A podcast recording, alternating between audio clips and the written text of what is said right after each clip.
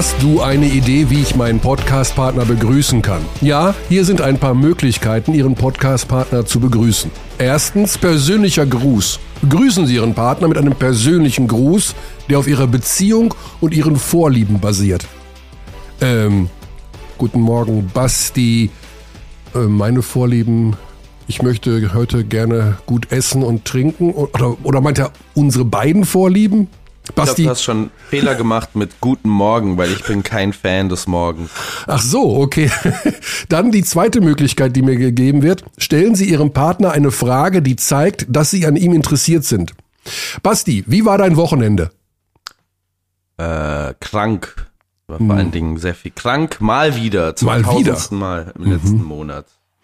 Dritte Möglichkeit. Anerkennen Sie etwas, das Ihr Partner in der Vergangenheit getan hat, um Ihnen oder dem Podcast zu helfen. Basti, du hast mich sehr oft zum Lachen gebracht. Das möchte ich dir mal sagen. Das ist wirklich toll und da habe ich großen Spaß dran. Mhm. Okay, also Danke. Der Hintergrund ist, du ahnst, was ich hier mache. Und du wirst mich wahrscheinlich deswegen hassen. Ich habe die künstliche Intelligenz heute dabei. ChatGPT. Der neue heiße Shit. Das Ganze hier wird heute ein Podcast, wo ich immer wieder zwischendurch die künstliche Intelligenz, ChatGPT, also das ist ja der neue Wahnsinn, fragen werde. Und ich habe den Vormittag damit verbracht, die Antworten von Gianni Petrucci, dem italienischen Basketballfunktionär, zu übersetzen. Zum Thema Andrea Trinchieri, warum er den doof findet. Ich habe die künstliche Intelligenz gefragt, warum Bonn so gut Basketball spielt und warum Berlin so gut Basketball spielt, weil ich dachte, weißt du, der antwortet mir jetzt das Gleiche. Nee. Ah, okay. Nee. Die künstliche Intelligenz unterscheidet zwischen den Telekom Baskets Bonn und Alba Berlin in den Antworten, warum beide so gut Basketball spielen. Hart, oder? Spannend. Ja. Also, genau. Und ich habe sie... Ja, jetzt bin ich... Was antwortet sie denn? Ja, genau. Ich habe die künstliche... Also, ich nenne es einfach KI gefragt, warum spielen die Telekom Baskets Bonn so gut Basketball? Die Antwort ist, die Telekom Baskets Bonn spielen gut Basketball, weil sie eine starke Mannschaft haben, die gut ausgebildete Spieler, eine gute Taktik und eine erfolgreiche Teamchemie hat. Sie arbeiten hart im Training und kommunizieren gut während des Spiels, was zu einer hohen Leistung führt. Auch die Unterstützung und Förderung durch die Vereinsführung und Fans trägt zu ihrem Erfolg bei.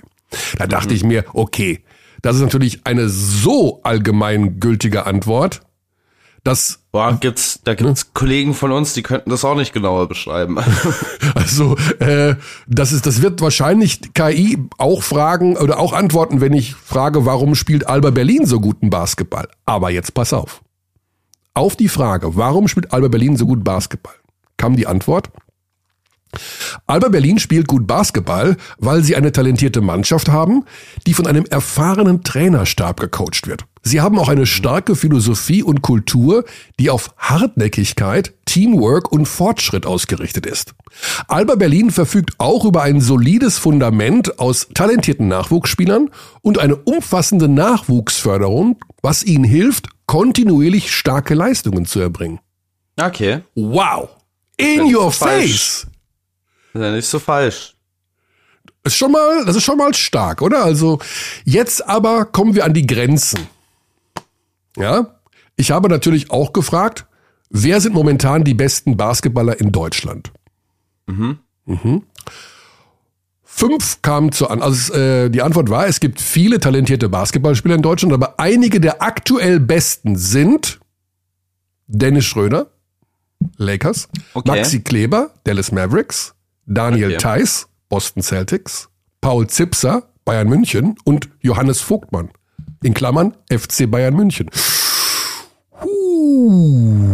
Und damit sind die Grenzen der künstlichen Intelligenz erreicht. Und wo spielt Daniel Theiss nochmal? Boston Celtics, genau. Also zwei falsche Vereinsnamen, genau, yeah. 2 falsche Vereinsnamen. Und bei aller Liebe Paul und Joe, ihr seid aktuell gehört nicht zu den besten deutschen Basketballern momentan.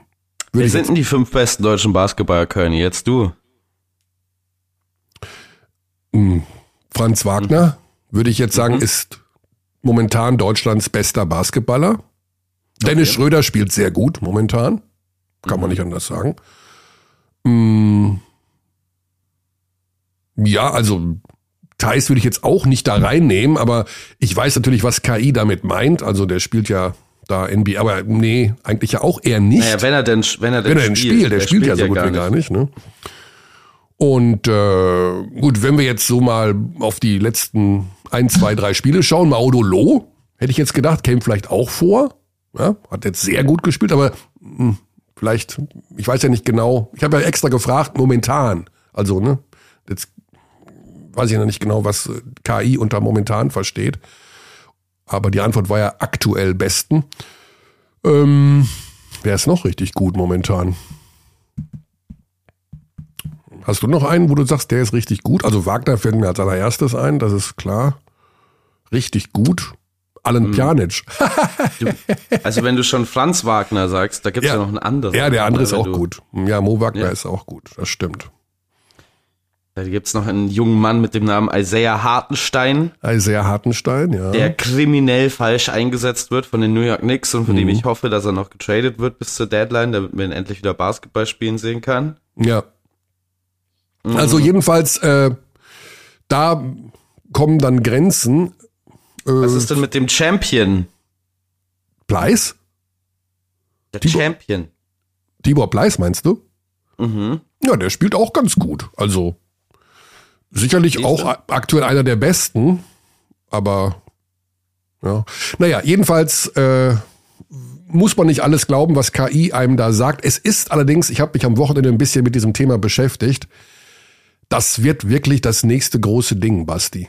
Diese KI-Nummer hier. Ja, meinst du wirklich, dass das nächste große Ding wird, wo Leute seit 30 Jahren dran forschen? Ja, aber... Mehr als an jedem anderen Thema? Ja, also da ist die Google-Suche, wird dagegen Kinderpipi sein. Apropos Kinderpipi, hast du gehört, was Perrier Henry gemacht hat?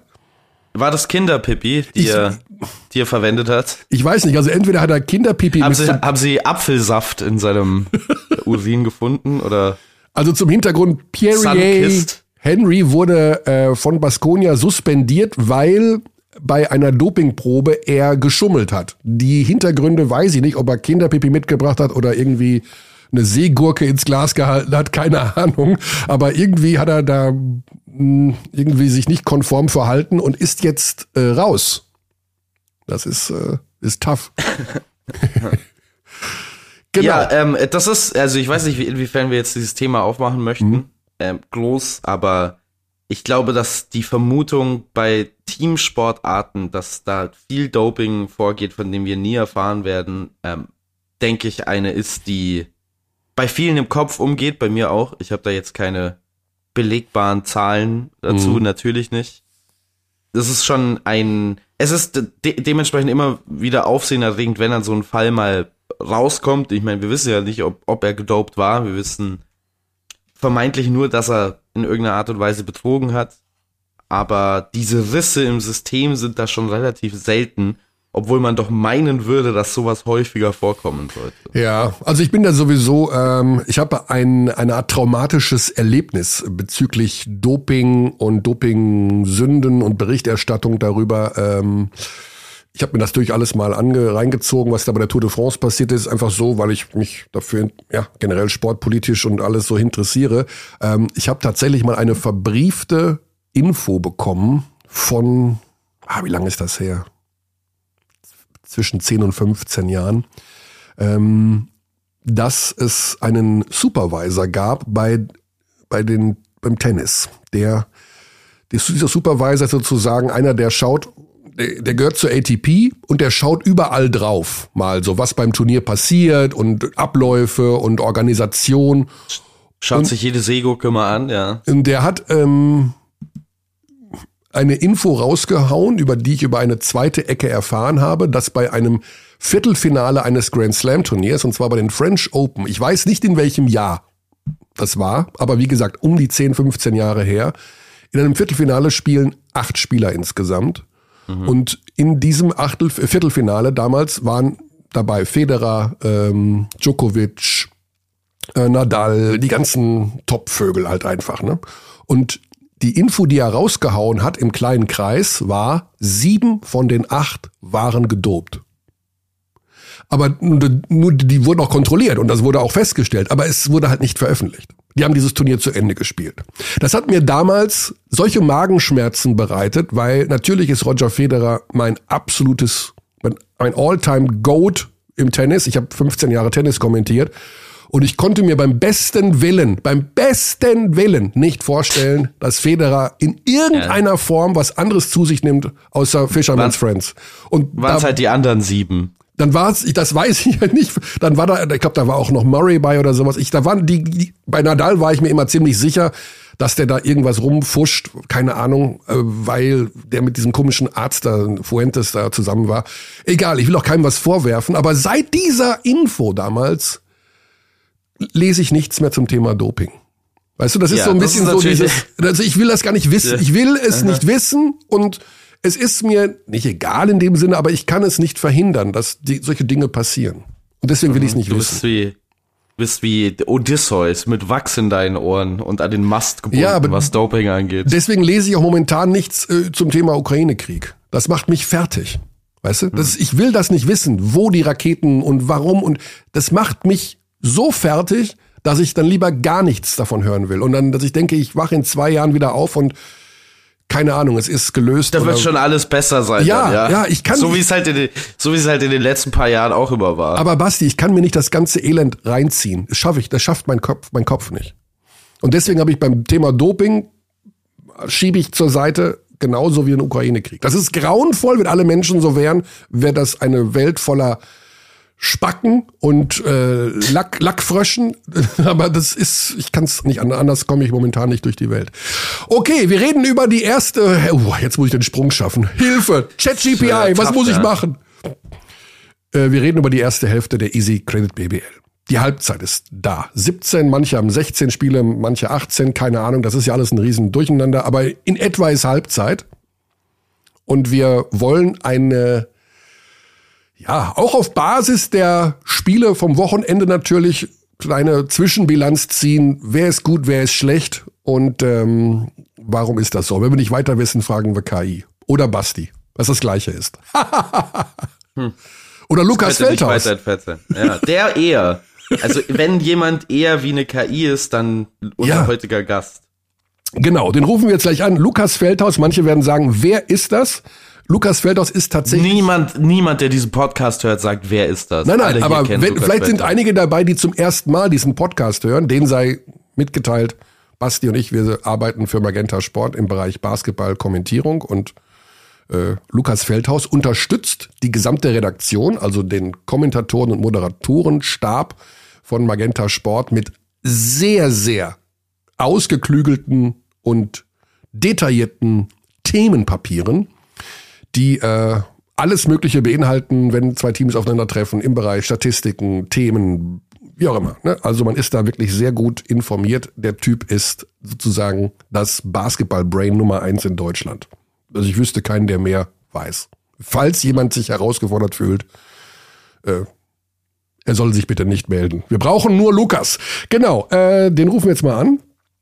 Und dann werden wir später in dieser Sendung auch noch mit Basti Doreth sprechen, der uns über den Untergang des Bayreuther Basketballs informieren wird, beziehungsweise Ideen hat, wie man diesen Untergang aufhalten kann. Denn da sieht's natürlich jetzt wirklich also nicht mehr so gesund aus, um ehrlich zu sein.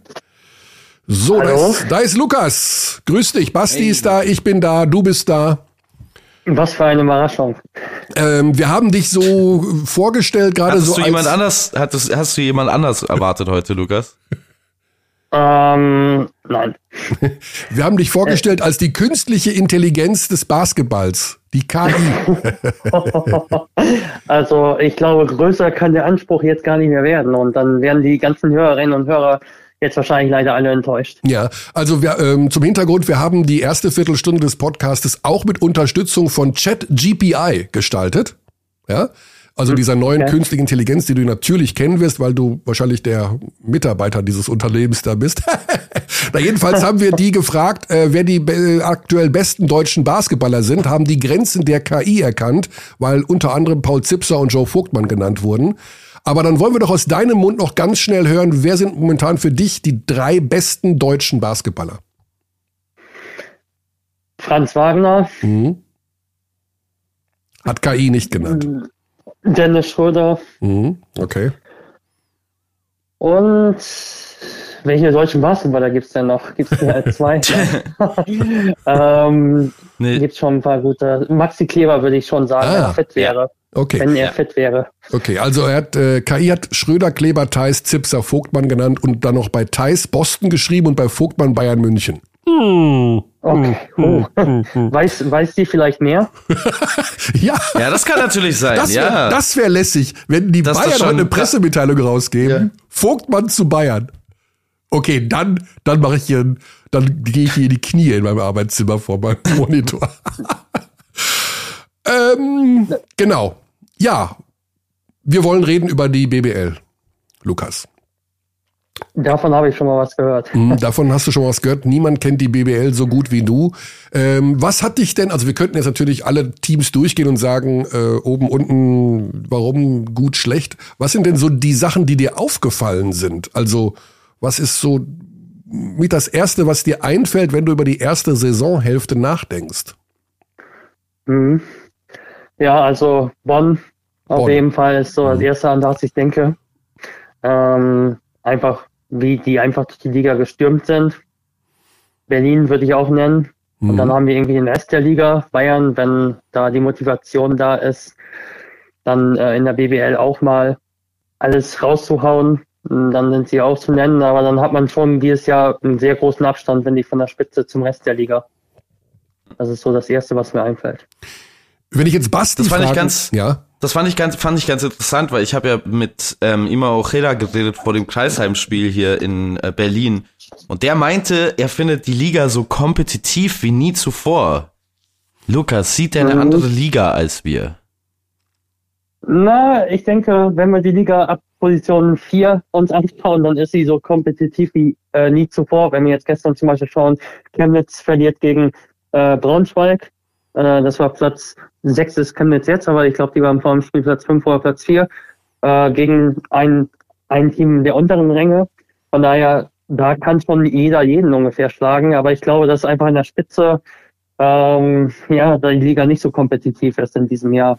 Gerade Bonn, die einfach durchmarschieren, muss man ja wirklich so sagen. Also die geben jedes Spiel 100%. Und dann hat einfach kein Gegner eine Chance. Und dasselbe sehen wir bei Alba Berlin, die gegen Karlsheim ohne Sigma und ohne Loh spielen, wo wir vor 1-2 Jahren gesagt hätten, wenn Sigma und Loh spielen, wie will Berlin das? Also dann ist Berlin eine ganz andere Mannschaft. Aber dann schon sie auch noch während des Spiels, weil sie merken, sie gewinnen das sowieso, Jalen Smith. Also ich glaube, in der Spitze ist ein sehr, sehr großer Unterschied. Und man muss sagen, das ist überall so in Europa inzwischen, dass die Euroleague-Teams natürlich auch einen großen Wettbewerbsvorteil haben, dadurch, dass sie langfristig Kader planen können und in der besten Liga spielen, zumindest die Saar-Lizenz haben. Aber wir haben beispielsweise in Frankreich Asvel, die schon ein ganzes Stück weg sind von Platz 1. Und man sieht leider nicht einfach, dass man hat einfach überhaupt nicht gesehen, beispielsweise, dass Berlin in der Euroleague zwischendurch 12 Spiele hintereinander verliert. Und das fand ich so ein bisschen, ehrlich gesagt, auch ein bisschen enttäuschend, muss ich sagen. Also, dass da diese Kompetitivität, auf Deutsch ist das ein Wort. Sag doch mal, Kompetitivität. Ja, man sucht da oft ein deutsches Wort für, weil man liest ja doch im Bereich Basketball viele englischsprachige Texte und diese Competitiveness ins Deutsche zu übersetzen, ist wirklich schwer. Ich versuche es ab und zu mit diesem Wettkampfgedanken, aber das trifft es ja auch nicht so 100%. Wettbewerbsfähigkeit nehme ich auch manchmal, aber so ganz passt das auch irgendwie nicht. Ja. Vor allem müssen wir KI mal fragen, was es auf Deutsch heißt. Oldenburg, Ludwigsburg, also umgekehrt, Ludwigsburg, Oldenburg, das war mein Spiel am Wochenende. Das spiegelt, glaube ich, so ein bisschen wider, was ihr beide gerade gesagt habt. Ich bin auch zu 100% davon überzeugt, dass wir hier momentan eine Zweiklassengesellschaft haben mit Berlin, Bonn und den Bayern. Und dem Rest der Liga. Bei Ludwigsburg, Oldenburg hätte man ja so vom Gefühl her gesagt, das sind die beiden Mannschaften, die am ehesten dann noch oben dran klopfen können. Und da wird unter Umständen auch ein Halbfinalkandidat dabei sein. Das Spiel hat das so ein bisschen wiedergespiegelt, was wir jetzt gerade gesagt haben. Die Qualität ist jetzt nicht wahnsinnig überragend. Also Oldenburg hat sehr viel von der Moral gelebt und sich in der zweiten Hälfte da reingebissen ohne Ende. Und Ludwigsburg ist halt, ja, hat momentan keine Leadership und die haben da zwar talentierte Spieler rumlaufen, aber das ist eigentlich, auch wenn die dann nicht richtig mehr zusammenspielen und wenn die mit 15 führen, dann sind die gedanklich auch schon wieder in der Kabine. Also das ist auch keine Mannschaft, die jetzt, glaube ich, ganz große Chancen hat, über das Halbfinale hinauszukommen. Also wir haben da ganz klar eine Zweiklassengesellschaft in dieser Saison. Also ja, klingt ein bisschen deprimierend jetzt so, als ob man einfach den Podcast jetzt zumachen könnte und nie wieder mal die BBL reden muss. Nee, also es ist ja sehr spannend. Für die Playoff-Plätze ist es ja wahnsinnig spannend und der Kampf gegen den Abstieg, da weiß ich gar nicht, wo der beginnt. Also beginnt er jetzt bei Platz 8, 9, 10, 11, 12, 13, 14, also das ist ja so eng beieinander alles, da kann ja noch alles Mögliche passieren. Also wenn ich sehe, Würzburg hat 8 Siege und der MBC hat 6 und wir reden einmal von einem 8-Platzierten und einmal von einem 15. Das ist ja wirklich super eng beieinander. Ja. Auf jeden Fall, also das Spiel habe ich auch gesehen am Wochenende, Oldenburg gegen Ludwigsburg. Fand es ein bisschen merkwürdig, dass da Jonathan Dunn in der kompletten Phase, als Oldenburg den Lauf hatte und zurückkam, auf der Bank war. Das fand ich ein bisschen merkwürdig, dass der die ganze Zeit auf der Bank war, denn er hatte ja nur 3 Fouls. Also das war jetzt nicht, dass er kurz vorm Rausbäumen war. Aber ja, genau, das war ein sehr zähes Spiel. Oldenburg auch kadermäßig angeschlagen, wobei man sagen muss, 2 Ausfälle kann es immer geben. Mhm. Also das war schon sehr zäh, aber ich bin recht, also wir haben schon ein spannendes Feld da hinter den ersten dreien. Wir haben Bayreuth, wo ich ein bisschen glaube, dass die den Anschluss verlieren konnten, ehrlich gesagt. Ist jetzt aktuell so mein Gefühl, einfach weil es andere Teams gibt, die auch nachverpflichtet haben und bei Bayreuth, die arbeiten halt mit dem, was sie haben, was sie vorher so aufgestellt haben, und werden ja wahrscheinlich nicht die allergrößten Möglichkeiten haben, noch was zu verändern.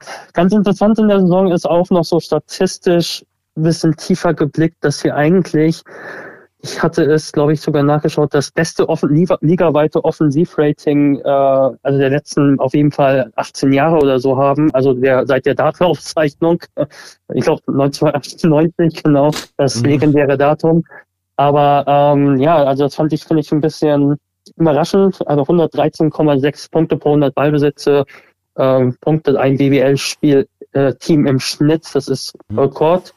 Und aber es zeigt jetzt nicht unbedingt das Bild, was ich von der BBL die Saison hätte. Es wäre eher, dass einfach der Abstand zur Spitze nochmal größer geworden ist und dass die Liga ja auch finanziell bedingt, wir hatten darüber ja auch schon damals geredet beim Podcast zur Saisonvorschau, dass viele Teams einfach finanziell so ein bisschen nach Corona und auch während Corona und durch die Energiekrise und auch viele Zuschauereinnahmen da dann schon nachlassen mussten und Abstriche machen mussten. Also wir haben viele Punkte, wir haben auch einige korbreiche Spiele. Die Spiele zwischen Ludwigsburg und Oldenburg gehört ja jetzt nicht dazu unbedingt, aber da gibt es übrigens noch eine Aussage von Jonathan Dunn nach dem Spiel.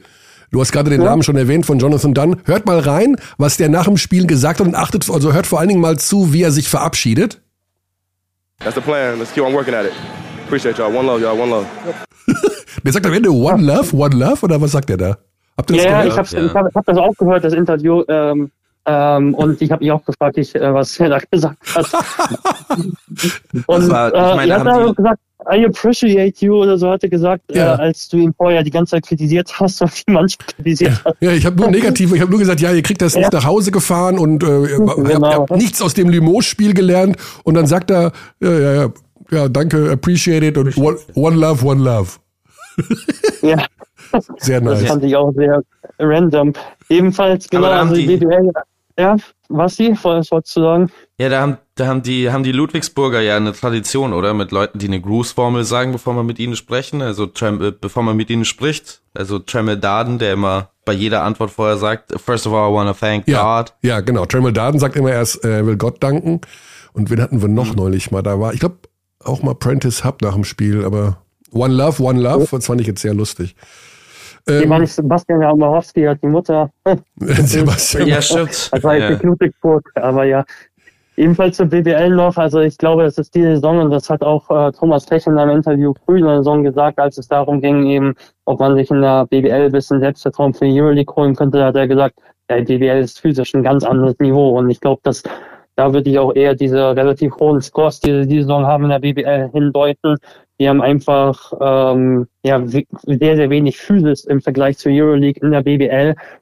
Ich muss auch gerade sagen, ich habe mit einem darüber gesprochen, vor ein paar Tagen, dass die auf der Center-Position einen extremen Nachlass haben in der BBL. Also, falls wir noch an diesen Positionen denken wollen, aber wir hatten letzte Saison Atkins, Kotzer, wir hatten Kiel Mitchell, wir hatten noch zahlreiche andere Spieler, die ich jetzt auf den Kopf gehe. Wenn man sowas macht, dann funktioniert das nie. Odiasse hatten wir hatten Ethan Hepp hat nicht so super gespielt, aber auch ein Kaliber, der jetzt in der ACB gut auflegt. Cristiano Felicio, wir hatten da solche, also wirklich große Kaliber bei den Teams hinter den Top-Line. Ja.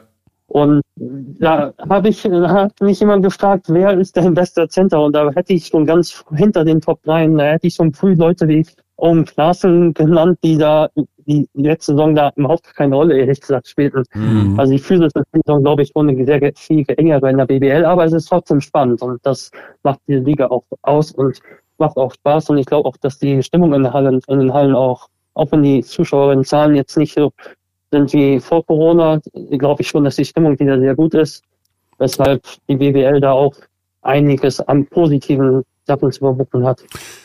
Wie siehst du denn den Trend, Lukas, da du dir das jetzt schon aufgeworfen hast mit den Bigs? Hast du das Gefühl, dass es mehr die Entwicklung des Spiels und dass sich immer mehr Leute dieses Kleinspielen abgucken? Oder hast du wirklich das Gefühl, dass es nicht so viele hochqualitative Center auf dem Markt gibt und es dementsprechend für viele Teams in der BBL schwer ist, an solche ranzukommen? Ich glaube ehrlich gesagt, dass es in dem Fall daran liegt, vor allem, dass die Finanzen in diesem Sommer einfach fehlten in der BBL, um diese Spieler zu verpflichten. Ich bin auch in Kontakt mit Leuten, die eben auch in der Rekrutierung tätig sind für Vereine, und die sagen mir alle, dass die BBL im Vergleich zu Frankreich und Italien vor allem, Italien und Frankreich sind die etwa das Level von Corona gehalten haben oder gesteigert haben, während die BBL da eben nachgelassen hat. Also wenn man da sieht, in Atkins spielt, glaube ich, jetzt in Italien, Odiasse spielt jetzt in Italien. Und wenn man da jetzt mal sieht, ich blätter jetzt das einfach mal, um nicht die ganze Zeit was auf den Kopf hier rauszusagen, auf. Wir hatten da letzte Saison ja Kotzer auch noch, wir hatten Sajos. Wir hatten da schon andere Kaliber, würde ich schon sagen, wenn man sich jetzt anschaut, wer dieses Jahr hinter der Spitze auf der Center-Position da spielt. Wir hatten Martinas Gabben, der die Liga komplett dominiert hat. Ein schwaches Team, muss man sagen, zu dem Zeitpunkt, aber der das letztes Jahr nicht ansatzweise so gemacht hat. Ich glaube schon, dass da schon der Fall eintritt, dass da ein bisschen die Qualität nachgelassen hat und dass sich das vielleicht schon auch vor allem auf dieser großen Position, wo man kann jetzt nicht mehr so sagen, dass die Position so relevant ist wie vor einigen Jahren, aber dass man da schon sieht, dass die Teams nicht mehr so die finanzielle Substanz die Saison hatten, um da die Spieler, die letztes Jahr noch für Furore sorgten, da in der Liga halten zu können oder annähernd ähnliche Spieler qualifiziert zu verpflichten. Ja.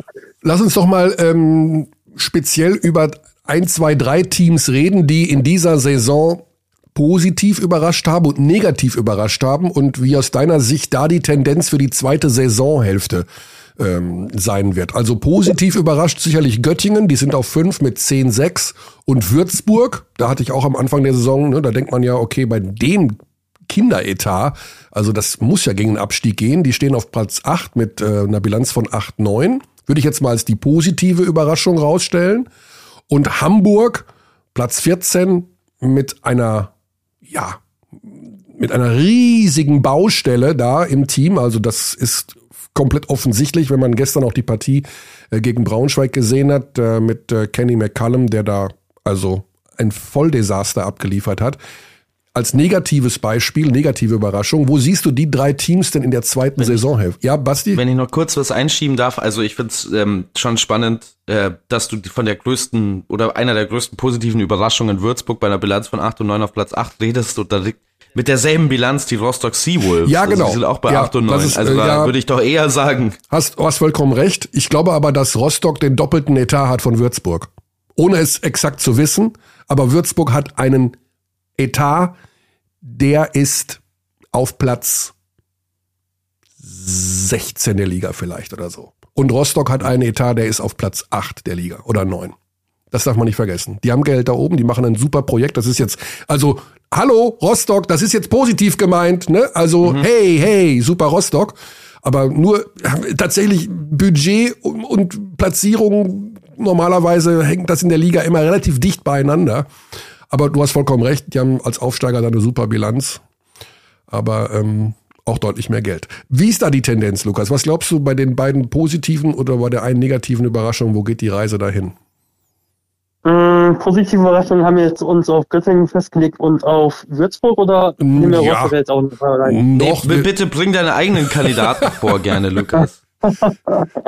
Jetzt du darfst nicht Bonn sagen.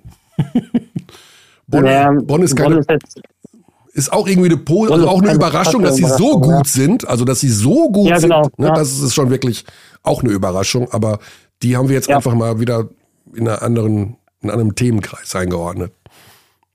Ja, definitiv. Göttingen, ich glaube, bei Göttingen ist jetzt ein Problem ein bisschen das mit der Halle, dass sie jetzt einfach innerhalb von 8 Wochen ganz merkwürdigen Spielplan haben. Hatten sie jetzt auch schon diese Woche 2 Wochen nicht gespielt. Und dann spielen sie ab und zu alle 3-4 Tage und dann spielen sie mal 4 Wochen gar nicht bis März.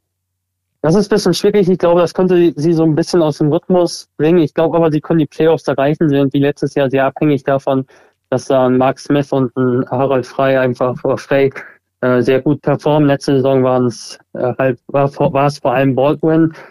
Wenn sich da wie einer verletzt, dann wird es auch schnell bergab wahrscheinlich gehen, aber ich glaube, die können sich in den Playoffs halten. Das glaube ich schon. Bei Würzburg glaube ich eher, dass das bergab geht, um ehrlich zu sein.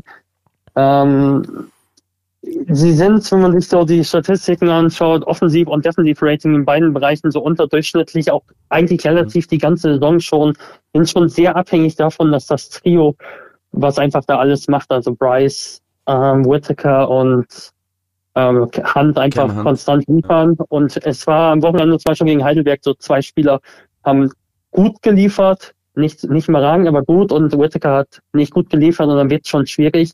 Ich glaube auch, dass der Abgang von Sirius Williams auch nicht gut ist für sie, weil er defensiv einer von denen war, die da noch ein bisschen Athletik unterm Kopf gebracht haben, bisschen Defense. Ich glaube, dass die sich eventuell dann nicht halten können, ehrlich gesagt, weil es so auf Kante genäht ist. Die haben alle Spiele bisher gemacht, dieses Trio. Da könnte es auch nochmal zu Verletzungen, hoffentlich nicht, aber könnte es, wenn eine Saison normal läuft, auch mal passieren. Bei den positiven Überraschungen aus Rostock, ich glaube, die könnten sich so um die Playoff-Ränge halten. Ich glaube, die Finanzen sind, wie gesagt, nicht schlecht. Ja, mit Jaquan Lewis und Olsen, 2 Spieler, die wirklich schon, auch als sie nach Rostock kamen, schon wirklich was bewiesen haben auf höherem Niveau. Müssen natürlich auch fit bleiben. Das ist immer ein großer Faktor natürlich. Man muss so ein bisschen bei Rostock sagen, selbst wenn die Finanzen gut sind, ist es nie einfach, in eine Liga zu kommen, gerade wenn du Spieler noch unter Vertrag hast. Das waren jetzt nicht viele. Aber auch wenn du auch Spieler mitnehmen willst, dann ist es oft so, gerade die deutschen Spieler, die zahlst du in der OA oft noch ein bisschen über, weil man dort 3 Deutsche auf dem Feld haben muss. Und wenn du dann mitnehmen willst, dann zahlst du vielleicht so ein bisschen unproportional. Es ist immer schwierig, wenn du aufsteigst, da ein Gehaltsgefüge zu haben, was im Balance ist. Und ich glaube aber, dass sie einfach, also ich würde schon sagen, es ist nicht so einfach. Man kann nicht einfach sagen, dass sie Platz 8 in der Talliste vielleicht sind und dann solltest du auch 8 werden. Hamburg zum Beispiel vor 2-3 Jahren, die hatten auch richtig Geld, sind hochgegangen. Und das hat gar nicht funktioniert, sind dann letzter geworden vor dem Corona-Abbruch. Aber ich glaube, die können sich halten. Die haben einfach ein gutes Team. Und die negativen Überraschungen, ich glaube, Hamburg, ich glaube immer auch irgendwie nicht, dass sie die am Ende wirklich gegen Abstieg spielen, weil sie einfach auch Qualität haben. Ich glaube, Anthony Polite, der hat schon jetzt Qualität da eingebracht noch. Aber der Kader ist einfach zu dünn. Wir haben da vor der Saison, alle haben da vor der Saison immer gesprochen, 10 Spieler, Doppelbelastung zu managen. Das war einfach zu optimistisch, muss man im Nachhinein sagen. Zu Beginn war es ja auch wirklich super. Die hatten die beste Defense der Liga inzwischen. Ja, in den letzten Wochen eigentlich wirklich die schlechteste Defense der Liga. Ja. Hart, ja. Aber ich glaube, dass sie irgendwann im Niemandsland einbiegen werden. Mhm. Vielleicht ein Wort noch zu Ulm. Das scheint ja so ein bisschen, dass die sind momentan Zehnter. So wie die jetzt aktuell spielen, muss man sagen, die werden so in der zweiten Saisonhälfte vermutlich dann doch die Playoff-Ränge attackieren, oder? Also, ich weiß nicht, Jago ist jetzt komplett am Rad gedreht mit 33 Punkten gegen Bamberg. Caboclo, glaube ich, auch eine gute Verstärkung da noch. Also das ist ja auch gewisse Qualität. Wo siehst du Ulm da? Oder ist das für dich ein klarer Playoff-Kandidat? Oder ist das für dich eher so ein Wackelding noch, weil man da auch nicht so genau weiß, woran man ist? Inzwischen würde ich schon sagen, dass es ein klarer Playoff-Kandidat ist. Die haben einfach auch sehr gut nachverpflichtet. Auch Brandon Paul, der solide spielt.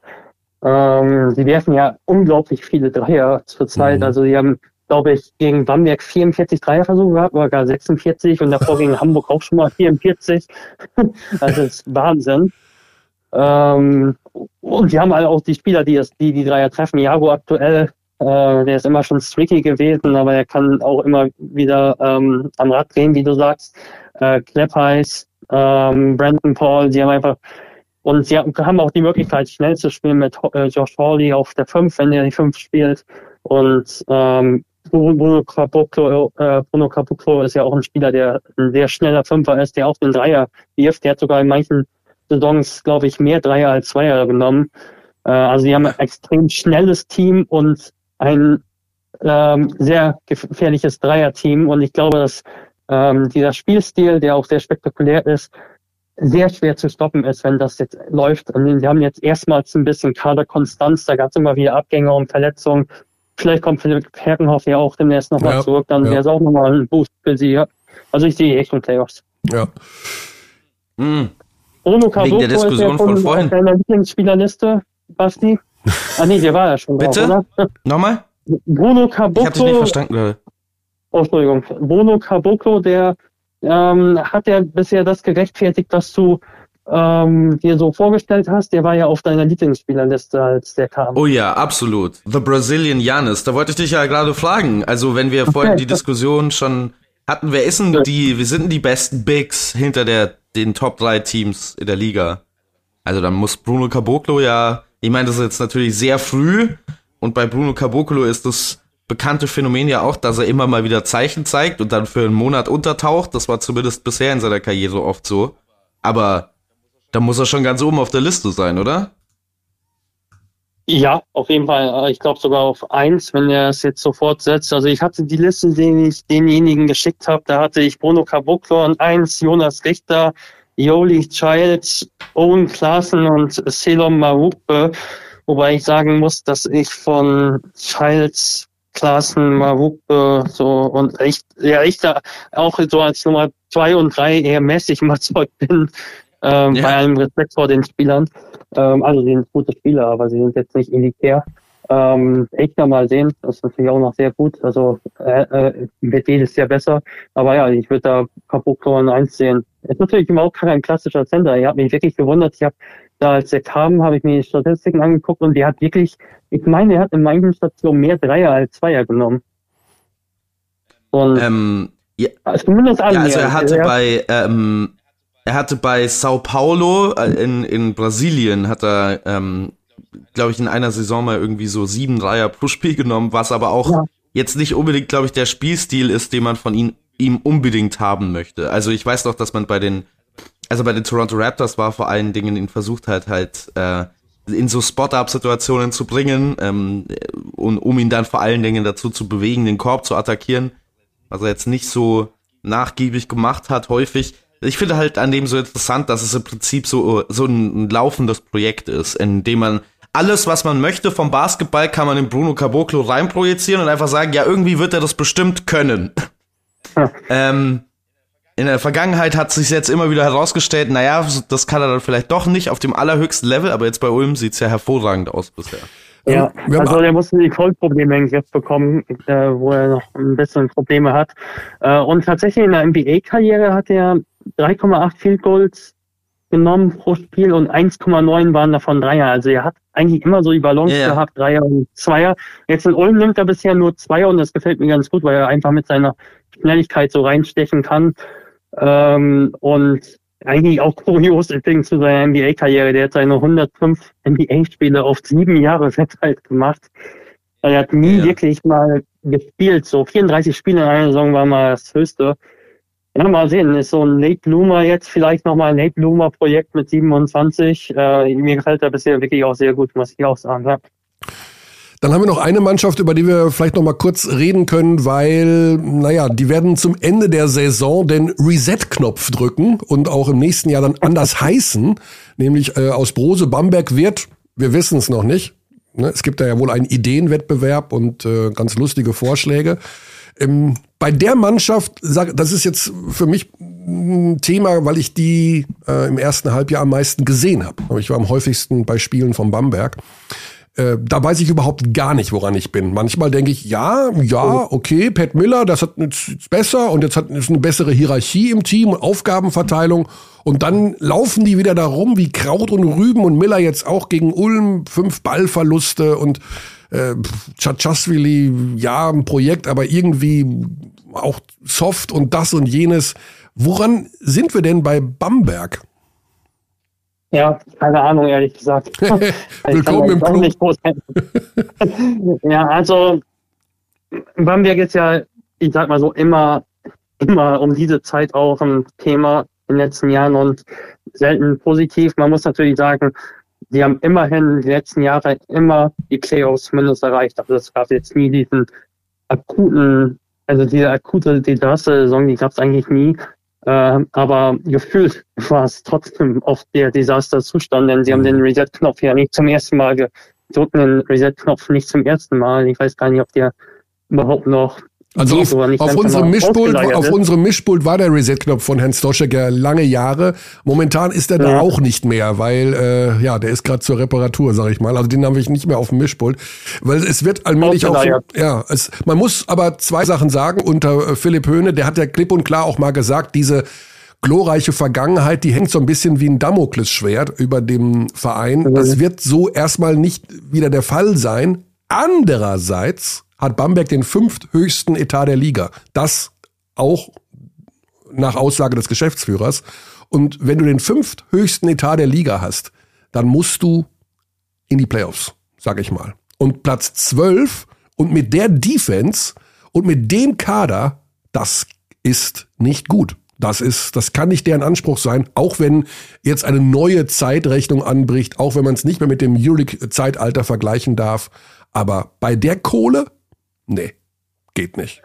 Aber ist der Kader denn so gut, Körny? Also ist der denn so gut zusammengestellt? Vor allen Dingen, wenn man betrachtet, wie viele Spieler, von denen man ausgegangen ist, dass die Kernteil dieses Kaders sein werden, jetzt schon wieder weg sind, weil es ein komplettes Missverständnis war? Nee, du hast vollkommen recht. Also da muss man bei der Zusammenstellung auch, es gibt sicherlich ein paar, die, also ich nehme mal Amir Bell, wo ich sagen muss, okay, das ist einer, der sicherlich da reinfällt in die Rubrik besser als gedacht oder hat performt so wie erhofft. Aber die anderen, bis die ihre Rolle gefunden haben, Sengfelder läuft auf dem Zahnfleisch. Das hängt natürlich auch mit der ganzen Belastung zusammen über die letzten 12, 15, 16 Monate. Tschatschwili ist ein Projekt, der hat Talent, überhaupt keine Frage, aber der braucht sicherlich noch 2-3 Jahre.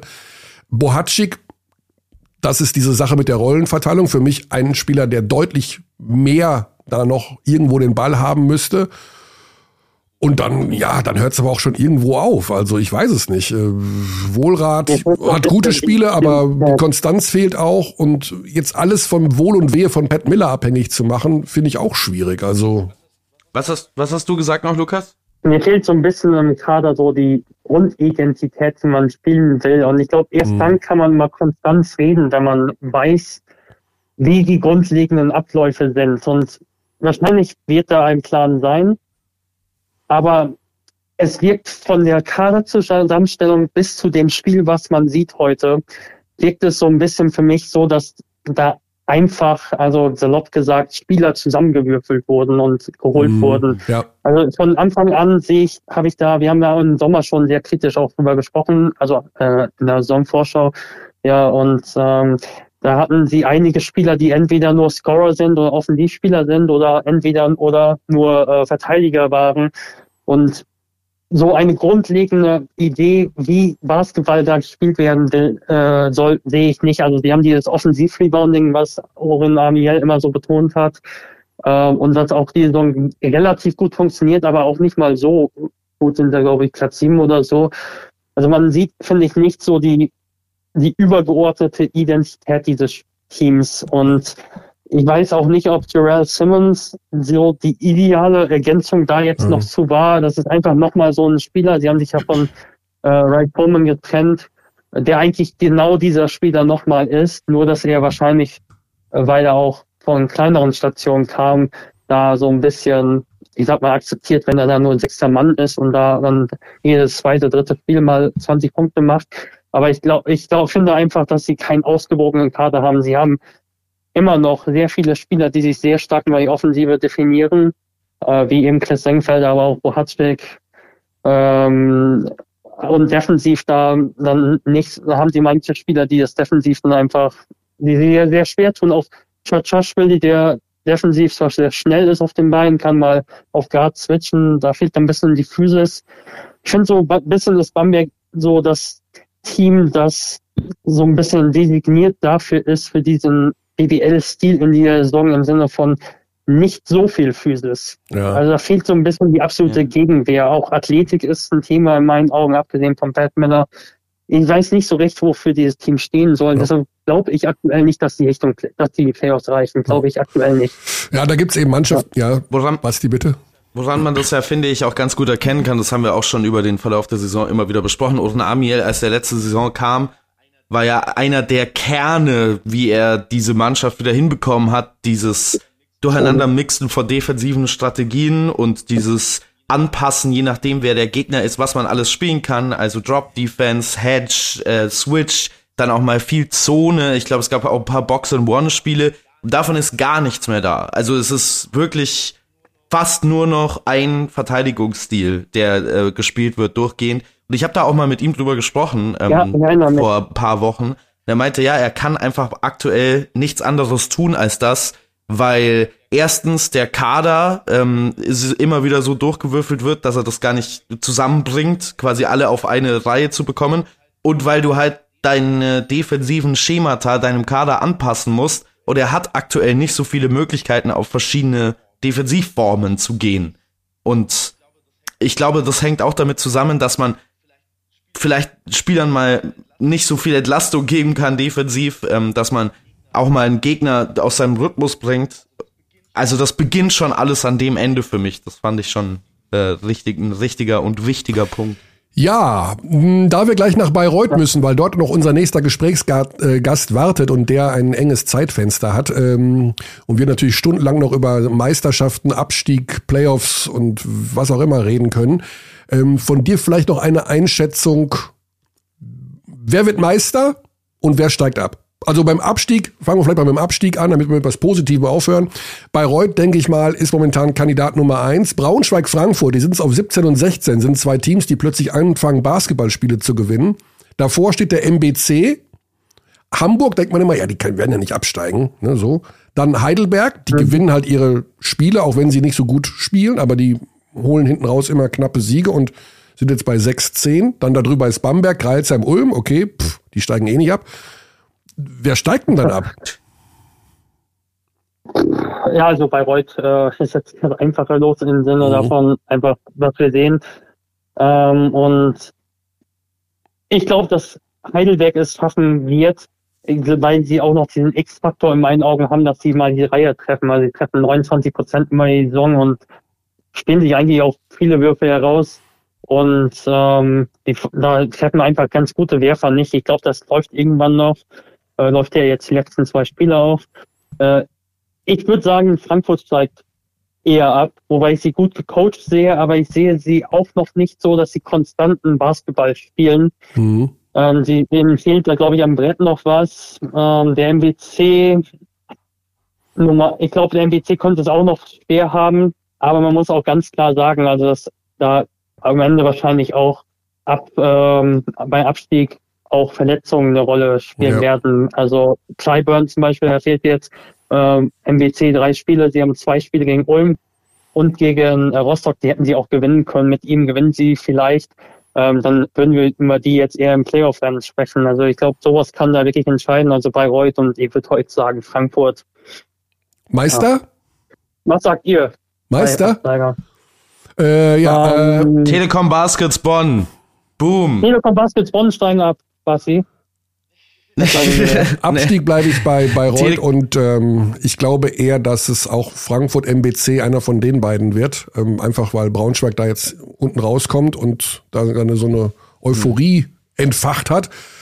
Mein Meistertipp wäre Berlin, ja, weil es geht ja mal darum, du musst 3-mal gewinnen und ich glaube nicht, dass Bonn am Ende 3-mal gegen Berlin gewinnt oder gegen Bayern gewinnt, egal gegen wen sie da spielen oder wie auch immer das da ausgeht.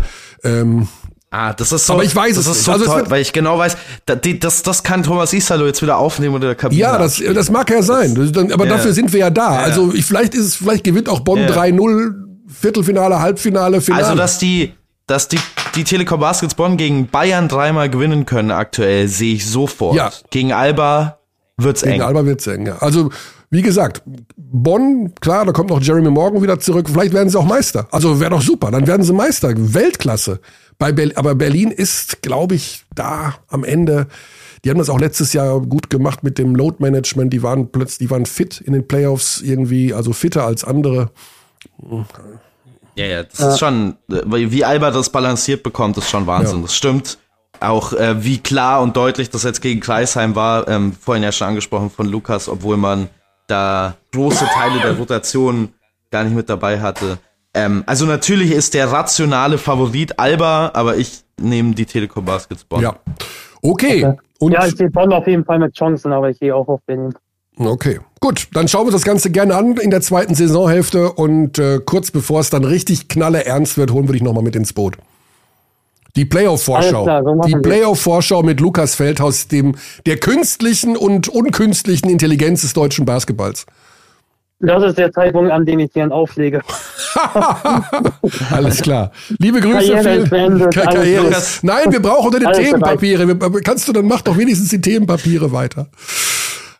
Okay, alles klar. Lukas, danke dir. Lukas, cheerio. Vielen Dank. Schöne Show noch. Danke und one love. Appreciate it. Ja. So, jetzt müssen wir schnell in Bayreuth anrufen. Also, Bayreuth, da gehen ja die Lampen aus. Der Gesellschafter will nicht mehr. Der Geschäftsführer haut in den Sack zum Ende der Saison. Letzter Tabellenplatz. Der Trainer muss von Spielern zurückgehalten werden, bevor er komplett ausrastet an der Seitenlinie. Man verliert nur noch Spiele. Wahnsinn. Und dann mittendrin eines der deutschen Aushängeschilder des Basketballs in den vergangenen 74 Jahren, Basti Doreth. Da müssen wir den immer ins Boot holen, bevor der nämlich zum Training aufbricht und uns nicht mehr zur Verfügung steht. Hat heute Morgen ganz spontan zugesagt. Da muss ich ihm erstmal ein fettes Lob für aussprechen. Wo ist er denn? Da ist er. Herr Körner. Herr Körner ist da, Herr Ulrich ist da, Herr Doreth ist da. Basti, ganz lieben Dank für diese sehr spontane Zusage. Sehr gerne. Ich hatte dir auch dabei geschrieben, ich wäre gar nicht böse, wenn du sagst, ey Körner, ich habe echt keinen Bock gerade, das ist alles Kacke. Und würde ich auch sagen, völliges Verständnis. Aber wir müssen natürlich, also wenn du schon sagst, ja, mache ich, über die ganzen Dinge sprechen, die da gerade bei euch passieren. Ich habe es kurz gerade angedeutet. Der Alleingesellschafter wird sich zurückziehen, der Geschäftsführer haut in den Sack, der Trainer eskaliert an der Seitenlinie, ihr verliert Spiele, ihr seid auf dem letzten Platz. Wie kann man den Bayreuther Basketball noch retten? Ja, das ist eine gute Frage, ne? Du hast es vollkommen richtig angesprochen, extrem wilde Zeiten in Bayreuth. Und zuallererst müssen wir schauen, dass wir die sportliche Situation in den Griff bekommen. Ja, dann denke ich, wird auch alles Weitere deutlich einfacher fallen. Und das Hauptaugenmerk liegt erstmal darauf, dass wir schauen, dass wir irgendwie wieder Spiele gewinnen. Ja? Und ich denke, gestern das Spiel, ich meine, wir sind nicht die einzige Mannschaft, die keine Chance gegen die Bonner hatte. Ja, aus meiner Sicht, die Bonner gerade wahrscheinlich, was so das Team angeht und das Teamgefüge, aus meiner Sicht die beste Mannschaft in Deutschland, ja, auch wie sie auftreten und so weiter. Also ich glaube, es ist keine Schande, gegen Bonn zu verlieren, und auch in diesem Spiel hatten wir eigentlich auch wieder ganz gute Phasen, aber das nützt am Ende nichts. Wenn du nach 17 Spielen nur 3 Siege hast, dann ist das einfach zu wenig, und da müssen wir uns einfach Gedanken machen, wie wir diese Situation lösen können. Das ist eine Mammutaufgabe. Wir wussten vor der Saison, dass wir sportlich eher unten mitspielen. Dass es so dramatisch wird, haben wir uns natürlich nicht gewünscht. Das ist erstmal die größere Aufgabe. Und natürlich diese Nebenkriegsschauplätze mit der Geschäftsführer gibt seinen Abschied bekannt, der Gesellschafter zieht sich zurück. Das gibt natürlich nochmal extra Unruhe in diese ganze Suppe hinein, dass wir eigentlich nicht wirklich gebrauchen können. Ja, okay, wo fangen wir denn da an? Also kurzfristig sportlich was zu verändern ist ja immer mit dieser berühmten Nachverpflichtung möglich. Aber ihr hattet eine Nachverpflichtung mit Jared West, der wurde aber nicht weiter verlängert.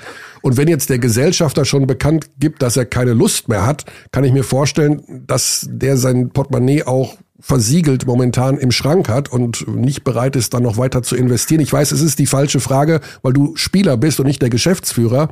Aber kann man in dem Bereich noch irgendwas machen, oder muss man jetzt mit dem Kader tatsächlich über die Runden kommen, der da ist? Ich glaube, es ist ganz wichtig, die Gesamtsituation einzuschätzen und sich Gedanken darüber zu machen, was macht überhaupt Sinn.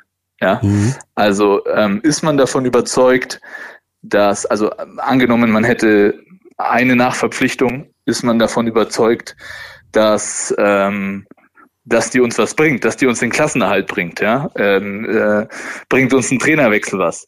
Aber ich glaube, das ist eher was, was erstmal im ersten Schritt sein muss, ist die Vision, hey,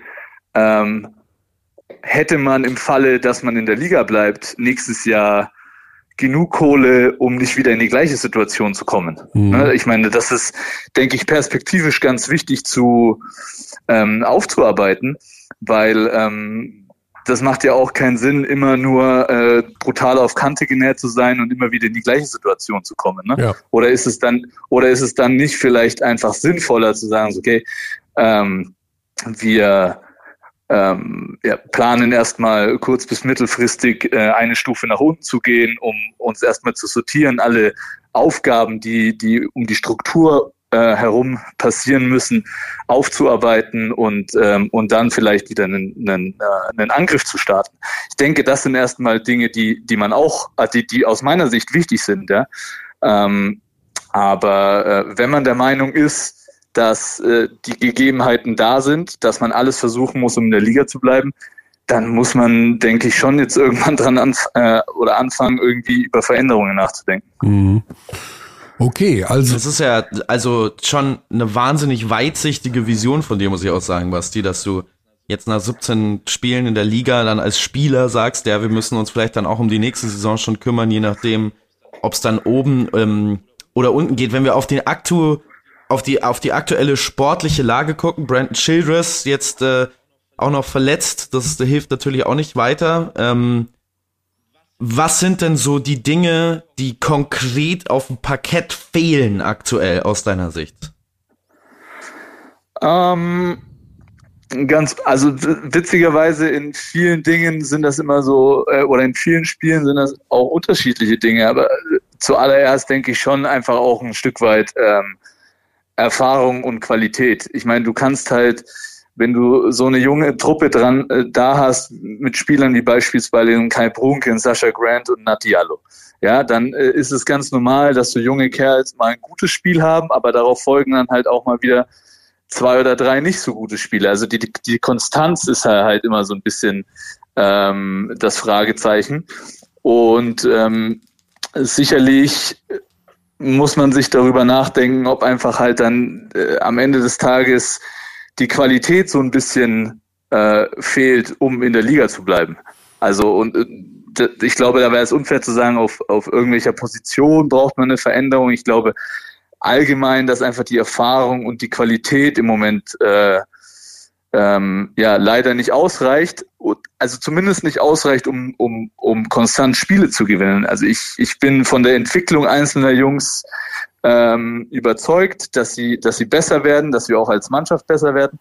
Aber es reicht halt einfach nicht im Moment, um Spiele zu gewinnen. Und dann ist halt die Frage, ich meine, so langsam tickt halt auch irgendwie die Zeit. Ja, du hast es bis zur Hälfte der Saison. Wenn man sich anschaut, wie viele Heimspiele wir noch haben, wie viele schwere Auswärtsspiele wir noch haben, wie weit der Abstand zu den Nicht-Abstiegsplätzen ist, das muss man ja alles damit einbeziehen. Und ich denke, dass jetzt, wenn ich jetzt sagen würde, ey, wir brauchen da auf der Position neuen Spieler, dann erstens ist es nicht in meiner Kompetenz und zweitens habe ich darauf jetzt auch nicht die passende Antwort. Also es gibt ja noch drei Spieler. Ja, bitte, Basti. Mich würde eine Sache noch interessieren, Basti. Du hast ja gesprochen von dem jungen Team und dass es dann vielleicht auch an den Leuten liegt, die eben viel Erfahrung haben, dieses Team anzuführen. Die Entwicklung deiner offensiven Rolle in dem Team, du hast immer noch 21 Minuten Spielzeit, du nimmst aktuell 1,9 Würfe pro Spiel. Ich habe immer das Gefühl, dass du sehr zurückhaltend bist, obwohl du ja immer noch sehr, sehr gute Wurfquoten hast, also deine Dreierquote stimmt. Letztes Jahr hast du noch deutlich mehr gescored. Womit hängt das zusammen und hast du das Gefühl, dass das was sein muss, wo du jetzt vielleicht dann auch in dieser offensiven Rolle auf dem Feld wieder vorangehen musst? Ich nehme mich da definitiv nicht raus. Also meine ausbleibende Leistung ist sicherlich ein großer Bestandteil, warum wir da in der Misere sind. Ich glaube, ich würde das jetzt nicht zu sehr dran festmachen, wie sehr meine Offensivleistung ist.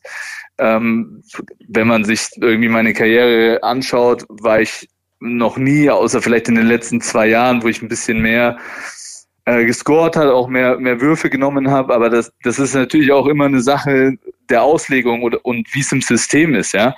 Und ich werde natürlich des Öfteren darauf angesprochen, so ja, du musst einfach mehr werfen. Ja, ich werde schon werfen, wenn sich die Möglichkeiten ergeben, aber ich bin halt kein Spieler, der beispielsweise irgendwas erzwingt oder ins 1 gegen 1 geht, weil das einfach nicht meine Stärke ist. Ja? Und das wäre auch nicht in meinem Naturell. Und ich glaube, sowas entwickelt sich dann einfach auch mit dem Flow, ja, wenn ich ehrlich bin. Also andere sollten weniger werfen und es sollte mehr Systeme gespielt werden, wo du am Ende da stehst. Ich glaube nicht, dass man das so pauschal sagen kann. Ja, also am Ende des Tages, glaube ich, kann man auch einfach ein sehr gutes Basketballspiel machen und auch an einem Erfolg beteiligt sein, wenn man nicht 10 Würfe draufhackt. Ja, aber sicherlich ist auch meine ausbleibende offensive Performance ein Ergebnis dafür, dass wir einfach im Moment nicht in der Lage sind, konstant guten Basketball zu spielen und einfach da Spiele zu gewinnen. Mhm. Du hast ja gerade gesagt, Veränderungen müssen dann halt irgendwann mal her. Jetzt habt ihr noch 3 Spiele, bevor es eine, ich glaube, 3-wöchige Pause gibt für euch, weil da ja das Top 4 kommt und noch ein Nationalmannschaftsfenster. In diesen 3 Spielen habt ihr zu Hause einmal Ulm und einmal Ludwigsburg und müsst nach Hamburg. Das klingt jetzt auch nicht unbedingt nach einer 3:0 Bilanz.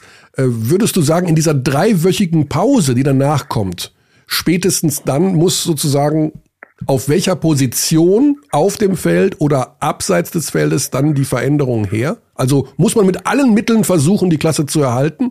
Oder sagst du, wenn es eben nicht geht oder wenn es nicht machbar ist, dann gehen wir halt mit wehenden Fahnen unter? Ist dieser Break, was ich damit sagen wollte, diese 3 Wochen Pause, da nochmal wirklich die Chance, ich will jetzt den Reset-Knopf nicht erwähnen, weil der gehört eigentlich den Bambergern, zu drücken und zu sagen, dann muss halt auch wirklich maximal Aktion passieren? Ja, ich denke, das kommt auf die Möglichkeiten drauf an. Ja, also wenn sich die Möglichkeit ergibt und sagt, du hast noch mal irgendwo Kohle im Keller gefunden, ja, und du bist wirklich davon überzeugt, dass aber Basti, da muss ich einmal unterbrechen. Du bist das Gesicht der Mannschaft. Du bist eines der Aushängeschilder des deutschen Basketballs. Wenn du zu Karl Steiner gehst, also dann übergehst du ja nicht deinen Geschäftsführer, sondern du bist Basti Doreth. Und du bist einfach die Marke Basti Doreth. Wenn du zu Steiner gehst und sagst, pass auf Karl, 50.000 oder wir steigen ab, dann muss doch irgendwo eine Antwort kommen, wenn der nicht gerade auf einer Kreuzfahrt ist. Ja, und ich glaube, da ist ja dann genau das Problem. Ja, also wir haben es ja vorhin angesprochen, er zieht sich im Sommer zurück und ich weiß nicht, ob es nicht in der Vergangenheit, wären wir in der Vergangenheit in der Situation gewesen, ob schon längst was passiert wäre. Ja, das ist halt einfach die Frage. Ich glaube schon, dass Karl Steiner jetzt nicht einfach sagen wird, so hey, ich lasse das alles über mich ergehen und ich bin im Sommer raus. Aber ich glaube auch nicht, dass er jetzt einfach nochmal ans Maximum seiner Möglichkeiten gehen wird und sagen so, ja, auf Biegen und Brechen, ich hole jetzt hier noch 3 neue Spieler, tausche den Trainer aus, ich mache die Schatulle nochmal auf. Daran glaube ich nicht wirklich, wenn ich ehrlich bin. Okay. Ja, und wir versuchen natürlich vereinsintern schon, denke ich, alles Mögliche zu machen, um jetzt, und das hängt ja nicht alleine auch nur am Alleingesellschaft. Du kannst ja auch an Sponsoren rantreten, absolut, dass die nochmal was locker machen und so weiter. Aber es muss halt irgendeine Richtung vorgegeben werden, ja. Und wie schon gesagt, selbst wenn die Richtung ist, ist das jetzt, was gerade passiert, vielleicht das Ergebnis des Arbeiten der letzten Jahre und wir bekommen jetzt gerade einfach die Rechnung dafür, ist es dann nicht vielleicht auch einfach mal gerechtfertigt zu sagen, okay, vielleicht müssen wir jetzt einfach mal ein bisschen tiefer stapeln und uns neu sortieren. Aber da spreche ich halt von der Vision und da muss, glaube ich, erstmal Einigkeit geschaffen werden. Naja, also es muss im Grunde ja auch bei der Gesellschafterfrage eine Klarheit geschaffen werden. Also du kannst ja nicht, wir haben jetzt bald Februar und da muss sicherlich perspektivisch, wir sehen es ja in Bamberg, die sind gerade dabei, diesen Gesellschafterwechsel zu vollziehen. Wenn der vollzogen werden muss, und wird er ja, muss ja vollzogen werden, muss das ja halt innerhalb der nächsten Wochen passieren, damit du perspektivisch für die neue Saison irgendwas planen kannst. Ja, und das natürlich auch, das Timing ist halt gänzlich schlecht, weil ich meine, du suchst neue Gesellschafter, die in ein Unternehmen investieren, die ab dem Sommer keinen Geschäftsführer hat. Ja. Ich glaube, wir alle stimmen zu. Wenn wir jetzt ein bisschen Kohle hätten und würden in ein Unternehmen investieren, würde ich da ja auch nur investieren, wenn ich ein gutes Gefühl habe bei der Person, die das Unternehmen führt. Mhm. Ja, also das ist... ist das denn ausgeschlossen? Wir hatten in der Vergangenheit ja immer wieder mal darüber gesprochen, dass du nach deiner Karriere ja auch in diesem Bereich Sportdirektor und dem Basketball treu bleiben willst und in Bayreuth unter Umständen. Hat sich das verändert? Ich will jetzt nicht sagen, du sollst deine Karriere beenden im Sommer, um Himmels Willen, aber hast du jetzt perspektivisch eine andere Sicht oder bist du unter Umständen im nächsten Jahr der neue Geschäftsführer oder Sportdirektor oder beides zusammen? Das bin ich, das denke ich, kann ich ausschließen, aber sicherlich geht die ganze Situation auch an mir persönlich jetzt nicht spurlos vorbei und bewerte die neue Situation, die sich jetzt ergeben hat in den letzten Wochen, natürlich auch neu. Mhm. Aber ich kann jetzt nicht sagen, ich werde jetzt auf jeden Fall meine Schuhe an den Nagel hängen und versuchen, da was zu bewegen. Für mich hängt da auch einfach ganz viel, wie schon davor gesagt, an dieser Visionsfrage. Ne? Wo will man hin? Was macht wirklich Sinn? Kann ich mich damit identifizieren? Solange das irgendwie nicht geklärt ist, kann ich da jetzt für mich persönlich auch keine Entscheidung treffen. Aber sicherlich muss man auch sagen, dass ich keine Kompetenz habe, ein Geschäftsführer eines Unternehmens oder eines Vereins zu sein. Und das ist natürlich, vielen kommt das immer zuallererst dann irgendwo in den Sinn. Aber man darf auch nicht vergessen, dass das eine Mammutaufgabe ist. Ja? Ja, und dass man da wirklich Kompetenz in ganz vielen verschiedenen Dingen braucht. Ich glaube, ich habe Kompetenz, was das Sportliche angeht, bin lange genug dabei. Aber jetzt selbstbewusst zu sagen, so ja, ich mache den Geschäftsführer und danach wird alles besser, ich glaube, das steht mir nicht zu. Und das, um ehrlich zu sein, traue ich mir das auch nicht zu. Ja. Okay, gut, dann schauen wir mal und harren der Dinge, welche Reaktionen da noch kommen aus Bayreuth in puncto eventuell neuer Spieler oder vielleicht auch neue Gesellschafter. Da weiß man natürlich immer nicht, was da hinter den Kulissen schon alles besprochen wird und wer da wirklich Interesse hat. Ich glaube, in Bamberg war es auch nicht so einfach. Da haben auch nicht 27 Gesellschafter plötzlich Schlange gestanden und wollten unbedingt die Stoschek-Anteile haben, aber es haben sich welche gefunden und da bastelt man, glaube ich, gerade dran rum. Ich kann mir vorstellen, dass es tatsächlich auch schwierig ist, da neue Persönlichkeiten zu finden. Ja, ich glaube, was man ja auch nicht außer Acht lassen darf, ich meine, die Liga hat vor ein paar Wochen oder ist wahrscheinlich schon Monate her ja auch neue Standards für die Zukunft festgelegt und so weiter. Und da muss man sich sicherlich auch als kleiner Standort dann einfach mal wirklich sich überlegen und da auch keine Scheu davor zu haben. Wie realistisch ist es denn, als mal auf lange Sicht gerechnet, ne, dass man ein BBL-Standort bleibt oder in unserem Fall ist, ne? Und ist man dann nicht irgendwann in der Situation, dass man einfach nur noch hinterherläuft, um irgendwelche Richtlinien zu erfüllen, und wie viel bleibt dann noch an Kohle übrig, wirklich das Sportliche auch ordentlich aufzustellen. Das sind ja alles so Dinge, ich glaube, das trifft natürlich uns kleinere Traditionsstandorte, auch wie Bamberg, trifft das natürlich. Ja, und das ist einfach eine Entwicklung, die muss man beobachten und die muss jeder kleine Standort für sich selber eigen einschätzen. Mhm. Ja, und da gibt's ja auch die Stadt. Wen unterstützt die Stadt? Da habe ich, korrigiere mich, aber ich glaube, die sind gefühlstechnisch eher bei den Fußballern, ne, in der dritten Liga, so was den Support angeht. Aber will ich nichts Falsches sagen, um Himmels Willen, das ist jetzt ganz blindes Halbwissen, wie immer bei mir. Ja, also es wirkt immer so, dass die Stadt gerade auf der Seite der Fußballer ist. Allerdings kann natürlich so, weißt du, wenn die Standards der Liga festgelegt werden und die erhöht werden, hast du natürlich auch nochmal einen anderen Ansatzpunkt bei der Stadt, weil du sagen kannst, ja, aber ihr müsst uns helfen, diese Standards zu erfüllen, sonst sind wir halt tot. Mhm. Ne? Also du hast dann nochmal ein anderes Druckmittel. Aber wir alle kennen auch irgendwo die Haushaltsbücher der Städte, und die sind jetzt auch alle nicht frei gefüllt, ne, mit irgendeiner Kohle. Ja, also die kommen da auch alle an ihren Grenzen.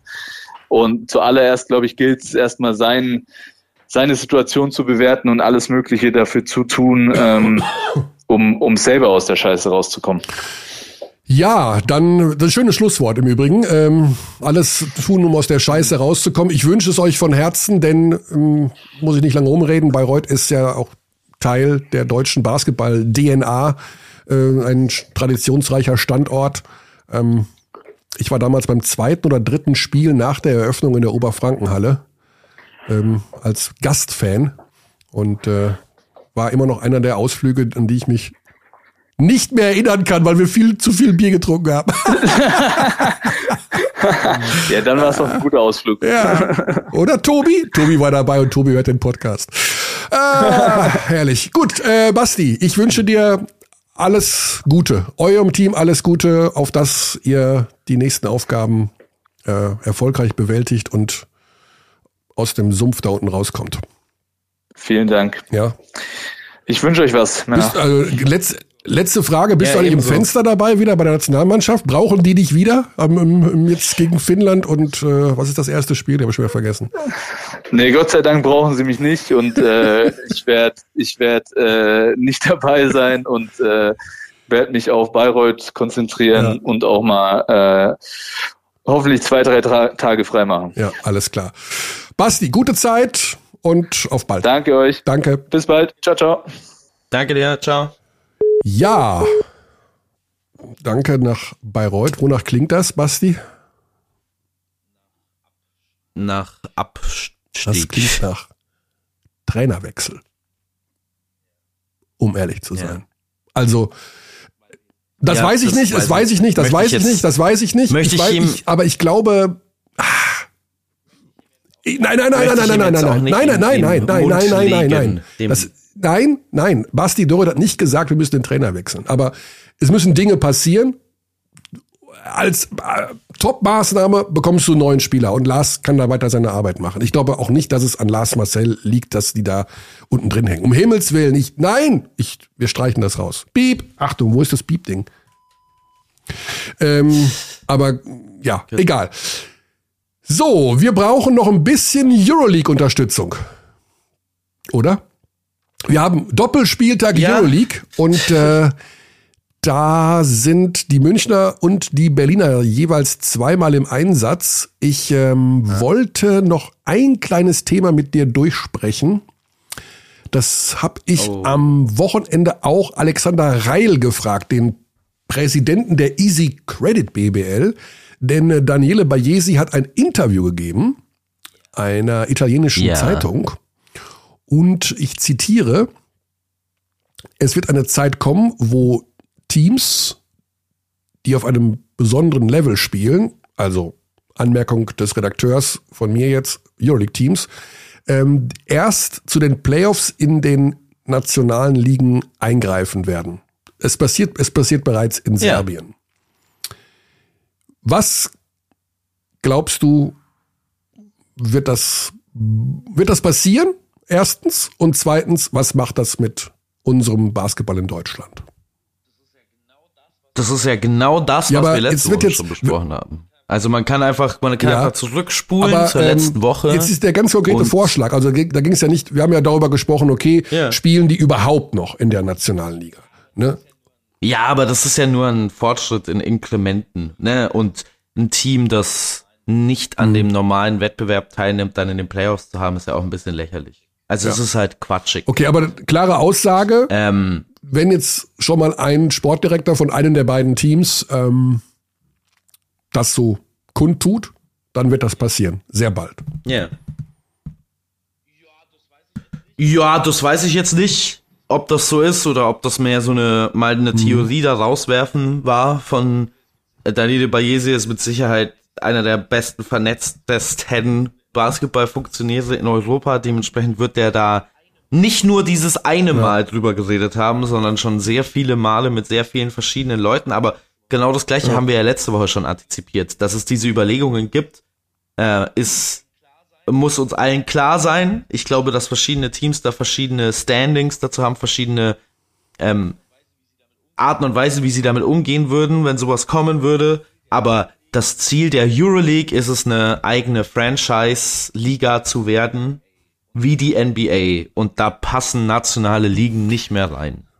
Punkt. Ja, wahrscheinlich ist es tatsächlich so. Also ich rechne auch damit, dass es innerhalb der nächsten Jahre doch schneller passiert, als man vielleicht glaubt. Abschließend hat er noch den Satz gesagt: We have our heads in 2023, but our feet anchored in 1980. Also mit unseren Köpfen sind wir im Jahr 2023, aber unsere Füße stehen noch im Jahr 1980. Also da wird wahrscheinlich doch alles etwas schneller demnächst passieren, als man sich das vorstellt. Es gibt auch so ein paar Geschichten aus der FIBA-Richtung, wo man das Gefühl hat, die bewegen sich da auch so ein bisschen mit. Also vielleicht haben wir in diesem Sommer tatsächlich eine etwas größere.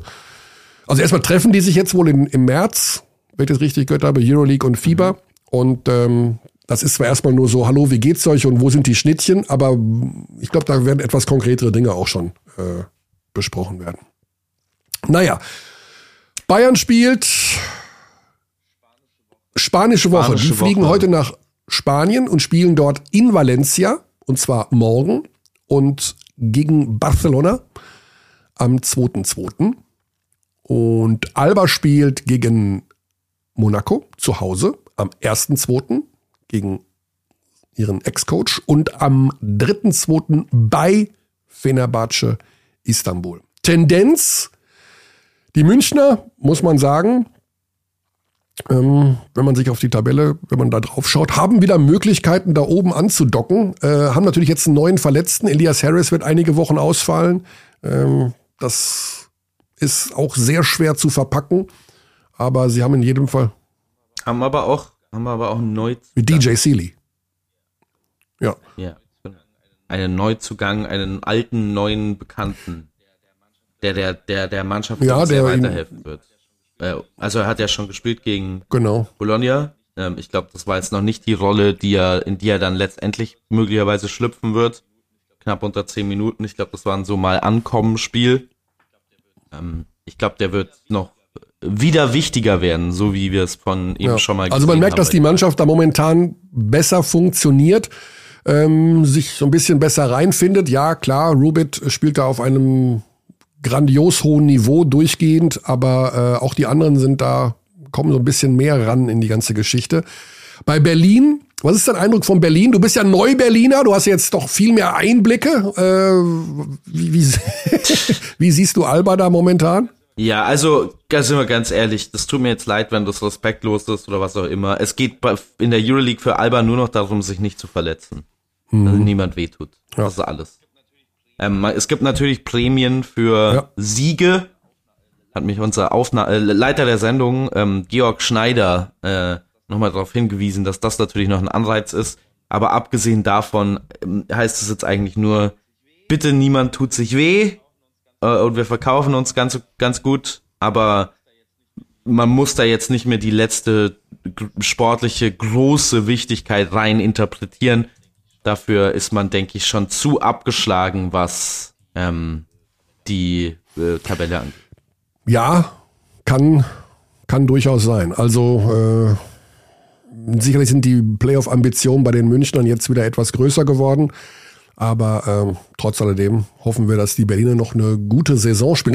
Das ist so ein bisschen auch in der Diskussion, dass man in der zweiten Saisonhälfte, hast du automatisch ein paar Teams in der Liga dabei, die dann da unten irgendwo stehen, zwischen Platz 14, 15 und 18 und schlicht und ergreifend da mitspielen, weiterspielen, aber ja doch keine großen Ambitionen mehr haben. Das wird sicherlich auch Teil der neuen Ausrichtung werden, wenn da Conferences gebildet werden oder wenn da irgendwie Spielpläne und Vorgehensweisen verändert werden.